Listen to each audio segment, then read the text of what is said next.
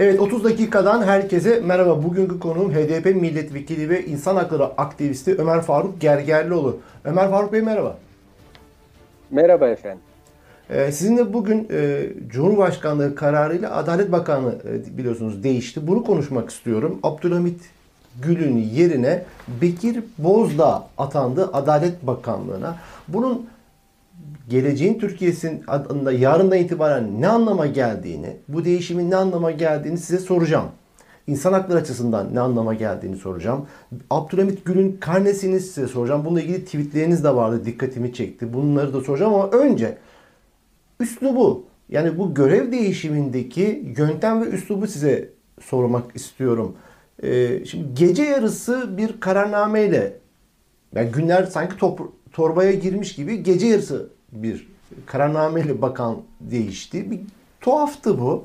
Bir de e, Cumhurbaşkanlığı kararnamesindeki üslup dikkat çekiciydi. Görevden affını isteyen ve görevden af talebi kabul edilen Abdülhamit Gül ifadesi ve buna mukabilde Abdülhamit Gül'ün bugünkü açıklaması Cumhurbaşkanımıza görevden af talebimi kabulleri için şükranlarımı arz ediyorum ifadesi. Önce bu üslup ve gece yarısı bildirisi hakkında yöntem açısından ne diyorsunuz? Arkasından daha derinlemesine sorularım gelecek. Tabii. Şimdi efendim aslında bu hal e, ne kadar antidemokratik, hukuksuz bir ülke olduğumuzu gösteriyor çok net bir şekilde. E, ekonomik, siyasal ve insan hakları açısından sürekli irtifa kaybettiğimiz, e, gelişim endekslerinde dünyanın dibine vurduğumuz ülkemizde artık görevden almalar da böyle gece yarıları oluyor. Neden? Çünkü tüm istikrarı, normaliteyi bozdukları için ya böyle cuma günü bekleniyor, 24'ünde sunmuş istifasını, e, cuma günü piyasaların sarsılmayacağı bir gün, işte gece yarısı seçiliyor. Tüm kararlar artık böyle alınıyor. Yani Bundan sonra her hafta cuma gecesine teyakkuzlu girmemiz gerekecek herhalde. E, çünkü e, olağan dışı bir ülkede e, alınan kararların tüm ekonomik siyasal sistemi sarsmaması için böyle bir an tercih ediliyor. Bu aslında ne kadar anormal, hukuk dışı, antidemokratik bir ülke olduğumuzu gösteriyor çok net bir şekilde. Mesele maalesef ki bu. Peki gece yarısı boyutu böyle. Tamam. Peki bu af dilemeler, affı kabul etmeler falan bu nedir? Zaten o da zaten işte bu olağan e, dışı e, kötü ve olumsuz hali gösteren bir tablo. E, adeta bir padişahlık rejimindeyiz birisinin affı şahanesine nail olmak için e, kullar e, af diliyorlar. O da affediyor. Bu da çok normalleştiriliyor. Artık böyle bütün e, görevlilerin e, e, istifası bu şekilde cereyan ediyor artık. Bundan sonra da böyle olacak. Demek ki e, sanki evet. gündüzler torbaya girmiş, gece yarıları, bilhassa da cuma geceleri piyasanın en az etkileneceği bir gün affı şahaneye istifasını, affını e, sunan bakanlar e, gördük ve görüyoruz ve maalesef de göreceğiz gibi. Son derece üzücü bir tablo. Yani gerçekten ne kadar e, insan hakları, demokrasi, hukuk standartlarından uzak olduğumuzu gösteren, e, ne kadar otoriter bir ülke olduğumuzu gösteren e, bir e, tablo maalesef. Son derece üzücü. Ama e, bu af dileyenler de bundan rahatsız değil. E, affedildiği için şükranlarını bildiriyor Sayın Abdülhamit Gül. Şükran bildiriyor. Yani beni iyi ki affettiniz. Teşekkür e, Böylesi bir ilişki tarzı normalleştirilmiş durumda. Son derece tehlikeli, kötü, üzücü bir tabloyu tekrar yaşama talihsizliği e, idrak ettik. Yani bu e, af talebimin kabullerini, şükranlarımı arz ediyorum. Sanki evet bakanlıktan beni aldınız ama beni unutmayın bir köşede. beni yalnız bırakmayın yaptığım yapmış olduğum geçmişteki icraatlarımla alakalı yarın ömür gün üzerime geldiklerindeki gibi bir mesaj mı bu? Bağlılıklarının ifadesi.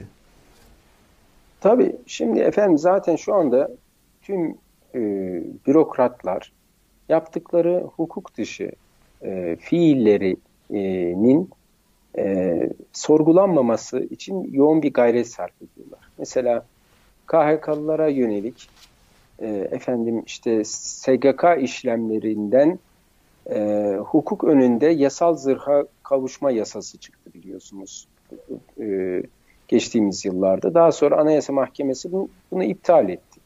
Neden böyle yasalar çıkıyordu? Çünkü o kadar hukuk dışı işler yapıyor ki e, bürokratlar, bakanlar, herkes kendini korumaya almaya çalışıyor ve yasayla kendilerini kor korumaya çalışıyorlar. Bu daha da artacak. Kimisi yasayla kendisini korumaya çalışacak. Kimisi affü şahanenin kendisini unutmamasını dilemekle meşgul olacak. E, çünkü biliyorsunuz bu işler böyle dönem dönem değişiyor. Bekir Bursa bir dönemler Adalet Bakanı'ydı. İşte bir dönem e, e, Adalet Komisyonu Başkanı oldu. Tekrar Adalet Bakanı oldu. E, yani bu dönemlerde değişiyor yani. Birileri biraz dinlenmeye alınabiliyor.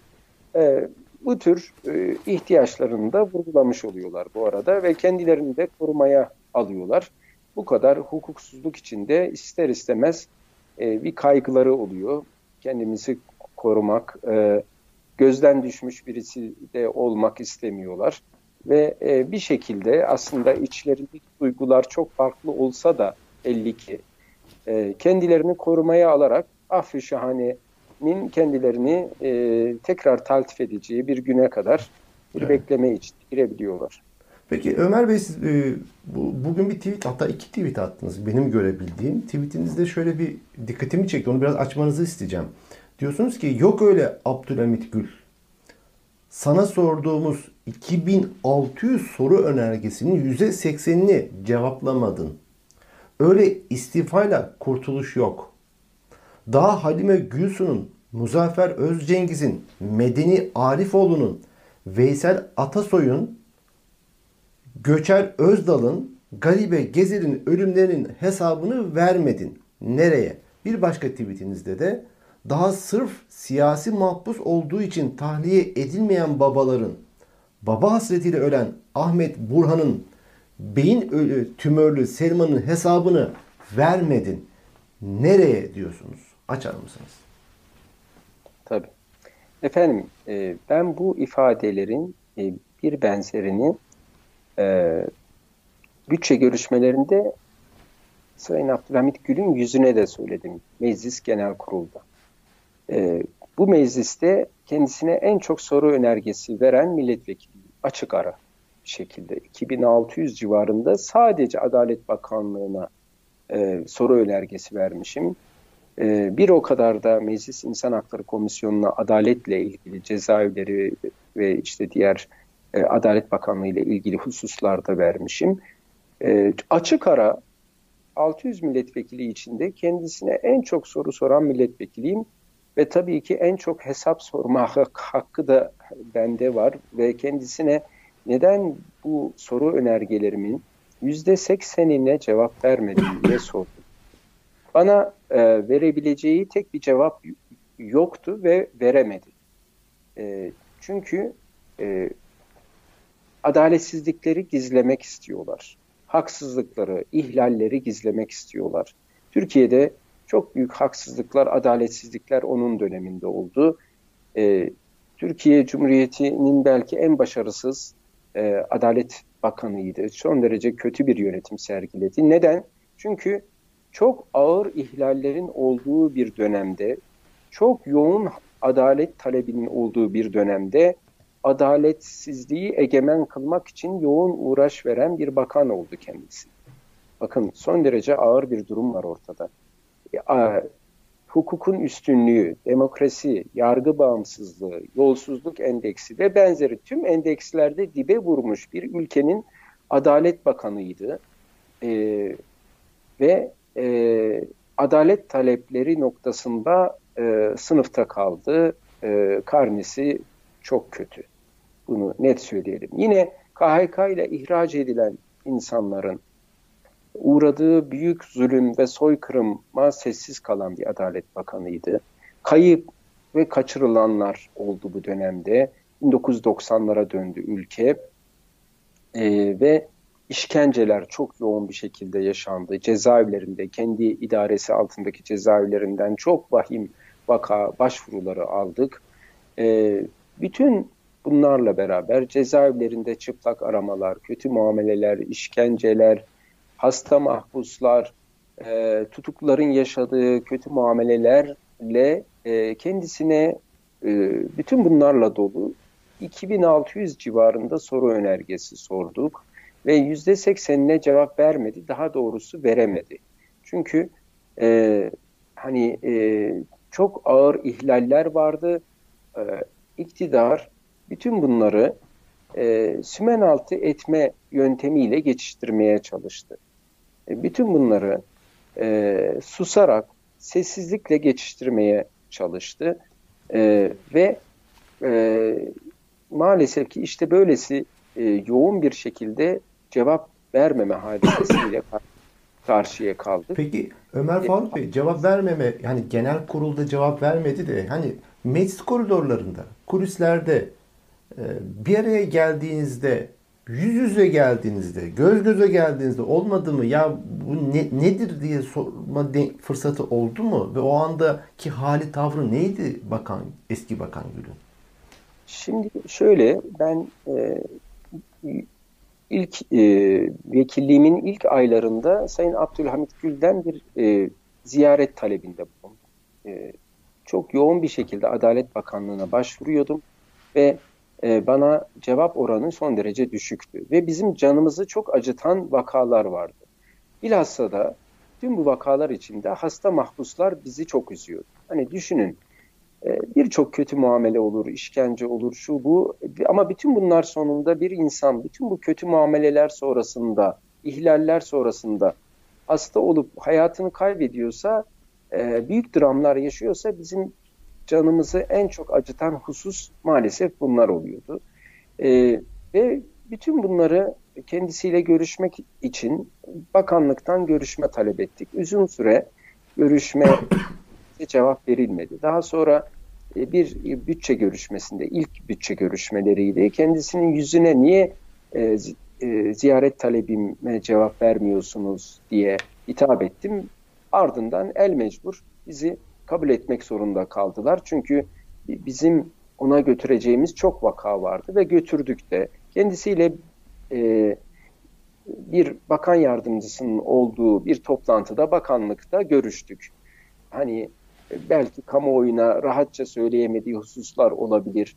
E, birebir kendisiyle konuşalım, dertleri, sıkıntıları anlatalım. Belki bürokratların kendisine iletemediği hususlar vardır. Elime tüm dosyaları aldım, gittim bakanlığa. Hala iyi niyetinizi koruyordunuz. Tabii iyi niyetimi korudum ve ben orada e, kendisine tüm bu meseleleri anlatmaya çalıştım. Ama benim karşımda son derece duyarsız, son derece ön yargılı e, bir e, bakan vardı. E, hani kendisine getirdiğim vakaların kimliğiyle ilgilenen, ihlalle değil kimlikle ilgilenen bir bakan vardı.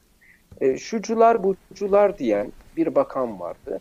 Biz genel kurulda kendisine e, her farklı kesimden insanın uğradığı ihlali gündeme getirdiğimiz zaman e, kimliksel bir anlamda yaklaşan, bizi yaftalamaya çalışan bir e, kafa yapısındaydı. Ben öyle bir şey bilmem. Ben insan hakları savunucusuyum.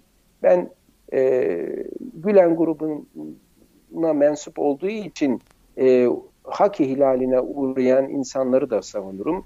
E, Kürt kimliğini savunduğu ve e, bundan dolayı mağduriyet yaşadığı için bize başvuran insanı da savunurum. E, Alevi e, kimliğinden dolayı ihlale uğrayanı da savunurum. Biz öyle bir şey bilmeyiz ama biz kendisine ihlalleri götürdüğümüzde hangi ihlali götürmüşsem e, sanki e, böyle kimlikçi bir bakış açısına sahipmişiz gibi bize hitap etmeye başladığını ve e, e bütün ihlalleri görmezden gelmeye çalıştığını gördük. Ceza Tevkif İşleri Genel Müdürlüğü'ne de ayrıca gittim. Bakın biz tüm görevimizi yaptık. Abdülhamit Gül'e gittik. E, gereken karşılığı bulamadık. Ceza Tevkif İşleri Genel Müdürü ve yardımcılarını e, danışmanımla ziyaret ettik. Tüm dosyaları yine döktük. E, konuya çok hakim olduğum için tüm hasta mahpuslarla ilgili e, konuları kendilerine söyledim. Ama büyük bir duyarsızlık, vicdansızlık, vurdum duymazlık gördüm. Hem bakanda hem de bürokratlarımda. E, ve biz e, onlardan çok fazla bir beklentimiz kalmadı. Ama beklentimiz kalmadı diye mücadeleyi bırakacak değildik. Ben standart olarak bana gelen her başvuruyu, her çıplak arama başvurusunu, hasta mahpus başvurusunu, cezaevindeki ihlal başvurularını kimlik ayırt etmeksizin e, söylemeye, onlara soru önergeleriyle iletmeye başladım. Ama o duyarsızlık devam etti. Yani biz kendilerini uyardığımız halde o duyarsızlığın devam ettiğini gördük. E, bu arada tabii insanlar ölüyordu. Halime Gülsu cezaevinde ilaçlarını e, alamadığı için hayatını kaybediyordu. Ben bir hekim ve insan hakları savunucusuyum. Yani e, Erkan Bey beni hiç kimse kandıramaz. Hani hekim olmasam hasta mahpusun yaşadığı konusunda belki eksik bilgim olabilir. Ama ben bir hekimim. 30 yıllık bir hekimim. Bütün o tahlillerde gidiş, geliş, e, doktor muayeneleri, sonuçlar, takipler bütün bunları çok iyi bildiğim için oradaki ihlalleri çok çabuk tespit ederek e, ben bu konularda önemli sorular sordum sürekli. Halime Gülsu'da, Muzaffer Özcengiz'de, Koçer Özdal'da, efendim e, Nesrin Genç Osman'da, e, e, bütün bunlarda ayrıntılı bir şekilde çok ağır ihlaller olduğunu görerek e, çok önemli vurgularla sorular sordum. Ama karşımızdakiler ihlalleri gizlemeye, saklamaya, gelmeye odaklanmış, vurdum duymaz kimseler. Evet. Ve ben oralarda çok öfkelendim inanın ki. Çünkü çok vicdansızca cevaplar alıyorduk. Çok e, umursamazca cevaplar alıyorduk. Yani biz mesela e, e, en sonunda bütün bu e, vurgularımızı yaparken bir keresinde komisyon görüşmelerinde onu kamuoyu bilmez. E, bütün bu öfkeme rağmen Erkan Bey bir e, işte infaz indirim yasası çıkıyordu ve insan hakları eylem planı hazırlıkları vardı. Komisyonda görüşlerinizi alalım diye geldiler. Hani ben içimden size ne görüş sunayım ki yani hiçbir dediğimizi yapmadınız e, diye düşündüğüm halde yine de gidelim e, bir garibanın bir sorununu belki giderebiliriz diye gittik ve e, anne baba tutukluklarla ilgili çok önemli vurgular yapmıştım o komisyon toplantısında.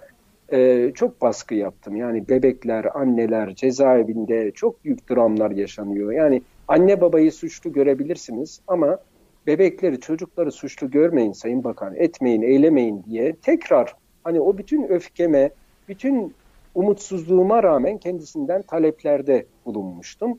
E, ve e, sonrasında bir e, gelişme oldu. Anne baba tutukluklarla ilgili çok baskımız sonrasında e, bir e, madde getirildi. İşte baba cezaevindeyse anne cezaevine gireceği zaman baba çıkana kadar annenin cezası e, ertelensin şeklinde. Ancak bu da e, meclise geldikten sonra e, komisyonlarda yine iptal edildi.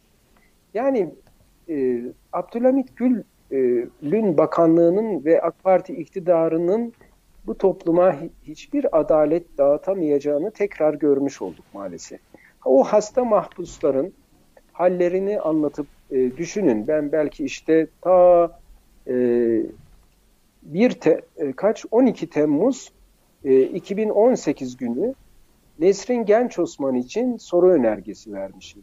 E, bugün ocağın son günlerindeyiz. 2022 yılındayız ve halen bu hasta mahpus ki biliyorum çok ağır ihlaller sonucu tedavi edilebilir bir e, zatürre hastalığının çok ihmal edilmesinden dolayı hayatını kaybeden bu hasta mahpusun haliyle ilgili tek bir cevap verilmiş değil. Niye ver, vermiyorlar? Çünkü verebilecekleri bir cevap yok.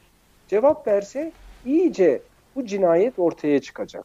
Cevap verse tüm e, resmiyetiyle e, yaptıkları ihlaller apaçık ortaya çıkacak. O yüzden cevap vermeme, kulağının üstüne yatma, sessizliğe gömme, e, evet. unutulmaya terk etme taktiklerine başvuruyorlar. Peki o zaman işte Muzaffer Ömer...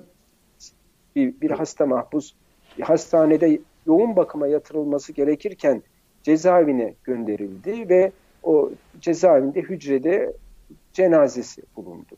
Onun gibi birçok hasta mahpus, e, Veysel Atasoy yoğun bakımda 35 gün kaldı, e, yatağına kelepçeliydi. Koçer Özdal yine herkese böyleydi.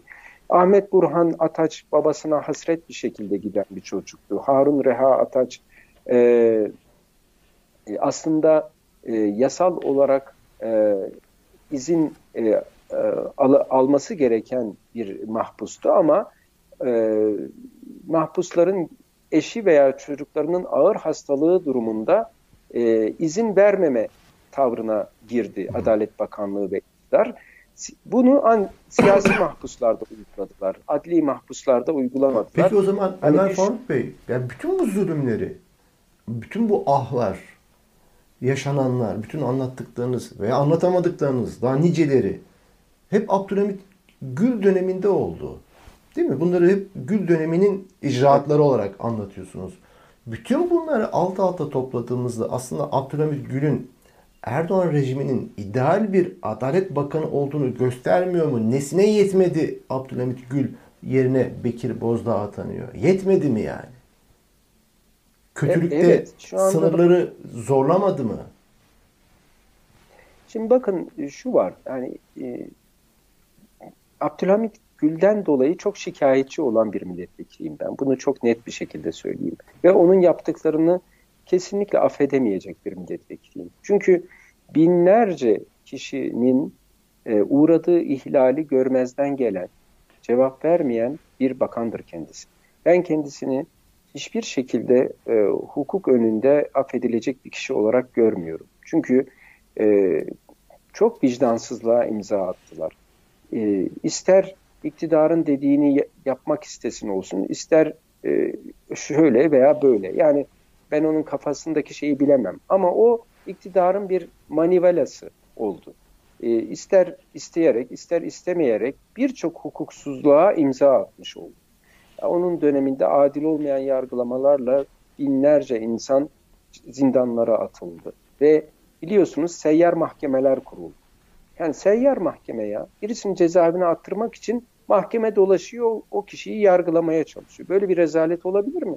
Onlarca mahkemede bunlar yaşandı ve e, AHİM'in, Anayasa Mahkemesi'nin açık ihlal kararlarına rağmen insanlar cezaevinde tutulmaya devam etti. Cezaevlerinde hasmane, gözlem kuruluk e, kararları devam etti. Çok açık bir hukuksuzluk ve siyasi yaklaşım net bir şekilde devam etti. Bu yani performans Abdülhamit, yetmedi mi? Abdülhamit Gül'ün gitmesi, Bekir Bozdağ'ın gelmesinin iyi veya kötü anlamda bir değişim yaratacağını düşünmüyorum. Ee, aynı e, hukuksuzluk e, devam edecektir. E, çünkü e, iktidarın, sarayın istediği budur. Oraya gelen bakanın kendi emirlerini dinlemesidir. E, oradaki bakan a, affını istemiş.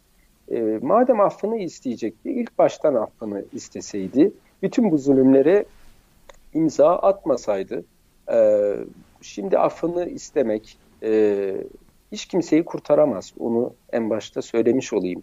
E, e, kesinlikle kurtaramaz. E, bütün bu yapılanların hesabını hukuk önünde vermek zorundadır. Yani öyle e, af dilemekle kurtuluş yok diyorsunuz tweetinizde dediğiniz gibi. E, Bekir Bozdağ döneminde de daha iyi olacak veya daha kötü olacak diye bir şey yok. Mevcut çizgi devam edecek sizin yorumunuz. Benim anladığım öyle mi? Açıkçası şu anda bakanların bir piyon durumunda olduğunu görüyorum. Ee, saray ne derse onu uygulayan piyonlar durumunda. Yani bu e, belki bazen istemeden bazı şeylerin altına imza atıyor olabilirler. Ama bu onları haklı çıkarmaz. Çünkü bu zulmü kabul etmek, o makamları kabul etmek, e, 4-5 yıl bu, bu zulümlerin altına imza atmak e, onlar için e, günah ve suç olarak yeter. E, bakın sizi kimse orada zorla tutmuyordu. Hani illa bakan olmak zorunda değildiniz. Bu kadar zulümlere, bu kadar haksızlıklara nasıl onay verdiniz? Nasıl örtbas ettiniz? Nasıl vurdum duymazdan geldiniz? Yeni bakanın da aynısını e, aynı şekilde devam ettireceğinden herkes emin olabilir. Çünkü oraya onu yapacak kişiler getiriliyor. Başka bir şey değil. Hani bu, bu iktidarın e, iyi polisi kötü polisi de yok. Bunu da söyleyeyim bakın. Hani e, bugün haberlere çıktı. Yok işte Süleyman Soylu'nun bazı e, icraatlerini eleştirmiş de o yüzden hı hı. alınmıştır. Ya geçiniz efendim. Geçiniz yani. Allah aşkına hani sanki e, Sayın Abdülhamit Gül'ün yaptıkları e, çok e, iyi şeyler miydi? Besbeter binlerce, on binlerce, yüz binlerce hukuksuzluğa, adaletsizliğe imza atıldı. Onun döneminde cezaevleri zindana döndü. Onun döneminde adil yargılama denen bir şey kalmadı. İşte Anayasa Mahkemesi Başkanı açıkladı. Ee, Anayasa Mahkemesi'ndeki ihlallerin yüzde yetmişi adil yargılanma ihlalinden. Bu neden? Çünkü yargıçlar siyasi iktidara boyun eğdirildi. Hani hukuki kararlar alabilecek durumda değillerdi. Coğrafi teminat getirilecekti hakimlere. İnsan hakları eylem planlarında bunlar vaat edildi. Biz bunları bakın hep yakından takip ettik. Peki getirin dedik. Hakimlere coğrafi teminat getirin. Yani aldığı bir karar sonra kendisini Beytü Şebap'ta bulmayacağından emin olsun hakimler. Özellikle getirmediler. Lafını yaptılar. Bol bol hamaset yaptılar. Bol bol güzel cümleler kurdular. Sayın e, Avrupa Konseyi Türkiye raportörü Nacho Sanchez Amor'un dediği gibi Türkiye bol bol e, Avrupa'ya aşk mektupları yolladı. Ama fiili icraatlar yollamadı. Bol bol attı, sevgi, çiçek, aşk gibi e, laflar etti, mektuplar yolladı Avrupa'ya ama e, sanki karşısında e, saf enayi insanlar vardı. Herkes neyin ne olduğunu görüyor. Türkiye'nin bu kadar kötü bir halde olduğunu apaçık bir şekilde görüyor. Son derece sabıkalı bir ülke olmuş. 1990'lara e, dönmüş, kaçırılan insanlar, işkence edilen insanlar, e, faili meçhul bir şekilde ortaya çıkmayan insanlar, e, soykırıma uğratılan KHK'lılar, efendim umudunu kaybetmiş milyonlarca genç ve akın akın yurt dışına giden insanlar ve e, Ege'de, Meriç'te hayatını kaybeden e, kadınlar, erkekler, bebekler, çocuklar yani ne, bu ne demektir? Bu ülkede demokrasi, hukukun zerresi kalmamış insanlar artık burada mutsuz ve huzursuz ve e, kaçmaya çalışıyorlar. Bu ülkeden kurtulmaya çalışıyorlar. Sen böyle bir ülkenin adalet bakanıydın. Sana utanç olarak bu sabaha kadar sayıp da bitiremeyeceğim hadiseler yeter. Bu ülkede o kadar ah aldı ki e, Abdülhamit Gül inanılmaz ahlar aldı. Bakın bunu en iyi bilen insanlardan biri benim. O mahpusların, o e, mahpus yakınlarının o uğradıkları kötü muameleler, o çıplak aramalar sonrası e, e, yaşadıkları e, dan duydukları üzüntüyü tarif edemem. Bakın Özlem Zengin biliyorsunuz benim vekilliğimin bile düşürülmesine yol açan çıplak arama gerçeği ortaya çıktığında inkar eden insanlardan birisiydi Özlem Zengin e, ve Abdülhamit Gül bir Adalet Bakanı olarak e, çıkıp da ya çıplak arama vardır e, Ömer Faruk Gergerlioğlu doğru söylüyor diyemedi. Ben onun yüzüne de okudum mecliste biliyor musunuz Erkan Bey? Çıplak aramayı reddeden, bize e, ve tüm çıplak arama var diyenlere terörist diyen, vatan haini, şucu bucu diyen e, Özlem Zengin hakkında övücü laflar etmişti. Özlem Hanım çok haklıdır demişti Abdülhamit Gül. Yüzüne söyledim mecliste. Sen dedim e, çıplak aramayı e, inkar eden, iffetli bir kadın bir yıl beklemezdi şikayet etmek için diyen e, Özlem Zengin'i e, tasdik etmeye çalışan sen Adalet Bakanı bir yıl sonra çıplak arama yönetmeliğini değiştirdin. Yani var, var olduğunu kendi yönetmelik değişikliğinle yaptın. Çıplak kelimesi yerine detaylı getirdin. Bu ne persiz bu ne lahana turşusu. Abdülhamit Gül buna bir cevap verdi. Tek kelime cevap veremedi. Tık yok değil mi? Bak, tek kelime cevap ver. Ben olsam onun yerine yedi, yer, yerin yedi kat dibine girerdim. Yerin yedi kat dibine girerdim. O kadar elimdeki belgelerle yüzüne karşı onu mahcup ettim. Garibe Gezer'in ölümü öncesi bize yazdığı mektuplarla bir intihar aşamasına geldiğini ve e, intiharından senin hiç vicdanın sızlamıyor mu diye yüzüne sorduğumda bana vereceği tek cevap yok. Öncesinde Halime Gülsu'yu, Muzaffer Özcengiz'i ve diğer yüzlerce hasta mahpusu da kendilerine sorduğumuz zaman bana verebilecekleri tek bir kelime cevap olmuyordu. Neyi versin? Bunlar vicdanı, ahlakı, onuru e, terk etmiş, onun yerine e, buyurun efendimciliği satın almış, e, affı şahanenize e, şükranlarımızla sunuyoruz demeyi satın almış ve bunu kabul etmiş insanlar. Yazıklar olsun diyebilecek başka bir şeyim yok yani. Gerçekten yazıklar olsun. Nasıl büyük bir günahla, suçla, veballe gittiğinin farkında mı acaba diye Abdülhamit Gül'e soruyorum. Dur daha gitme diyorum. İnanın ki bakın e, iki yıl, üç yıl önceki hesapları ben her gün kendisinden soruyordum e, sosyal medyamda. Yani soru önergemle sormuşum. Nesrin Genç Osman'ın Mustafa Kabakçıoğlu beyaz plastik sandalyede hayatını kaybeden bir mahpustu. Kesinlikle bir açıklama yapmadı. Defalarca yüzüne sorduğum halde. iki müfettiş görevlendirdim size cevap vereceğim dediği halde cevap vermedi. İki yıla yaklaşıyor cevapsızlığı. Ya insanın biraz yüzü kızarır yani. Bu kadar örtbas etmek, bu kadar e, yani e, onur, vicdan, ahlak e, karşısında dünyayı, makamı, mevkiyi tercih etmek el insaf. İşte bakın sonu ne oluyor? Sonu e, bir şekilde affınıza sığınarak, şükranlarımı belirterek e, çekiliyorum e, şu sahneden demekle oluyor. E ne oluyor? Arkasından bir sürü ah alıyorsunuz, bir sürü beddua alıyorsunuz. Değer miydi Abdülhamit Gül yani? Değer miydi yani? Bunlara soruyorum. Yüzüne de sormak isterim. Değer miydi? Tercih meselesi. Çok Tercih olarak meselesi. Yüzüne sormak isterim. Değer miydi yani? O bu, bu bakanlığı bu kadar adaletsizlik, hukuksuzlukla devam ettirmeye değer miydi? Evet. Evet bunun cevabını bir gün verecek en azından hukuk ve yargı önünde diyelim. Evet Ömer Faruk Gergerlioğlu çok teşekkür ediyorum yayınımıza katıldığınız için. Sağ olun. İyi yayınlar efendim.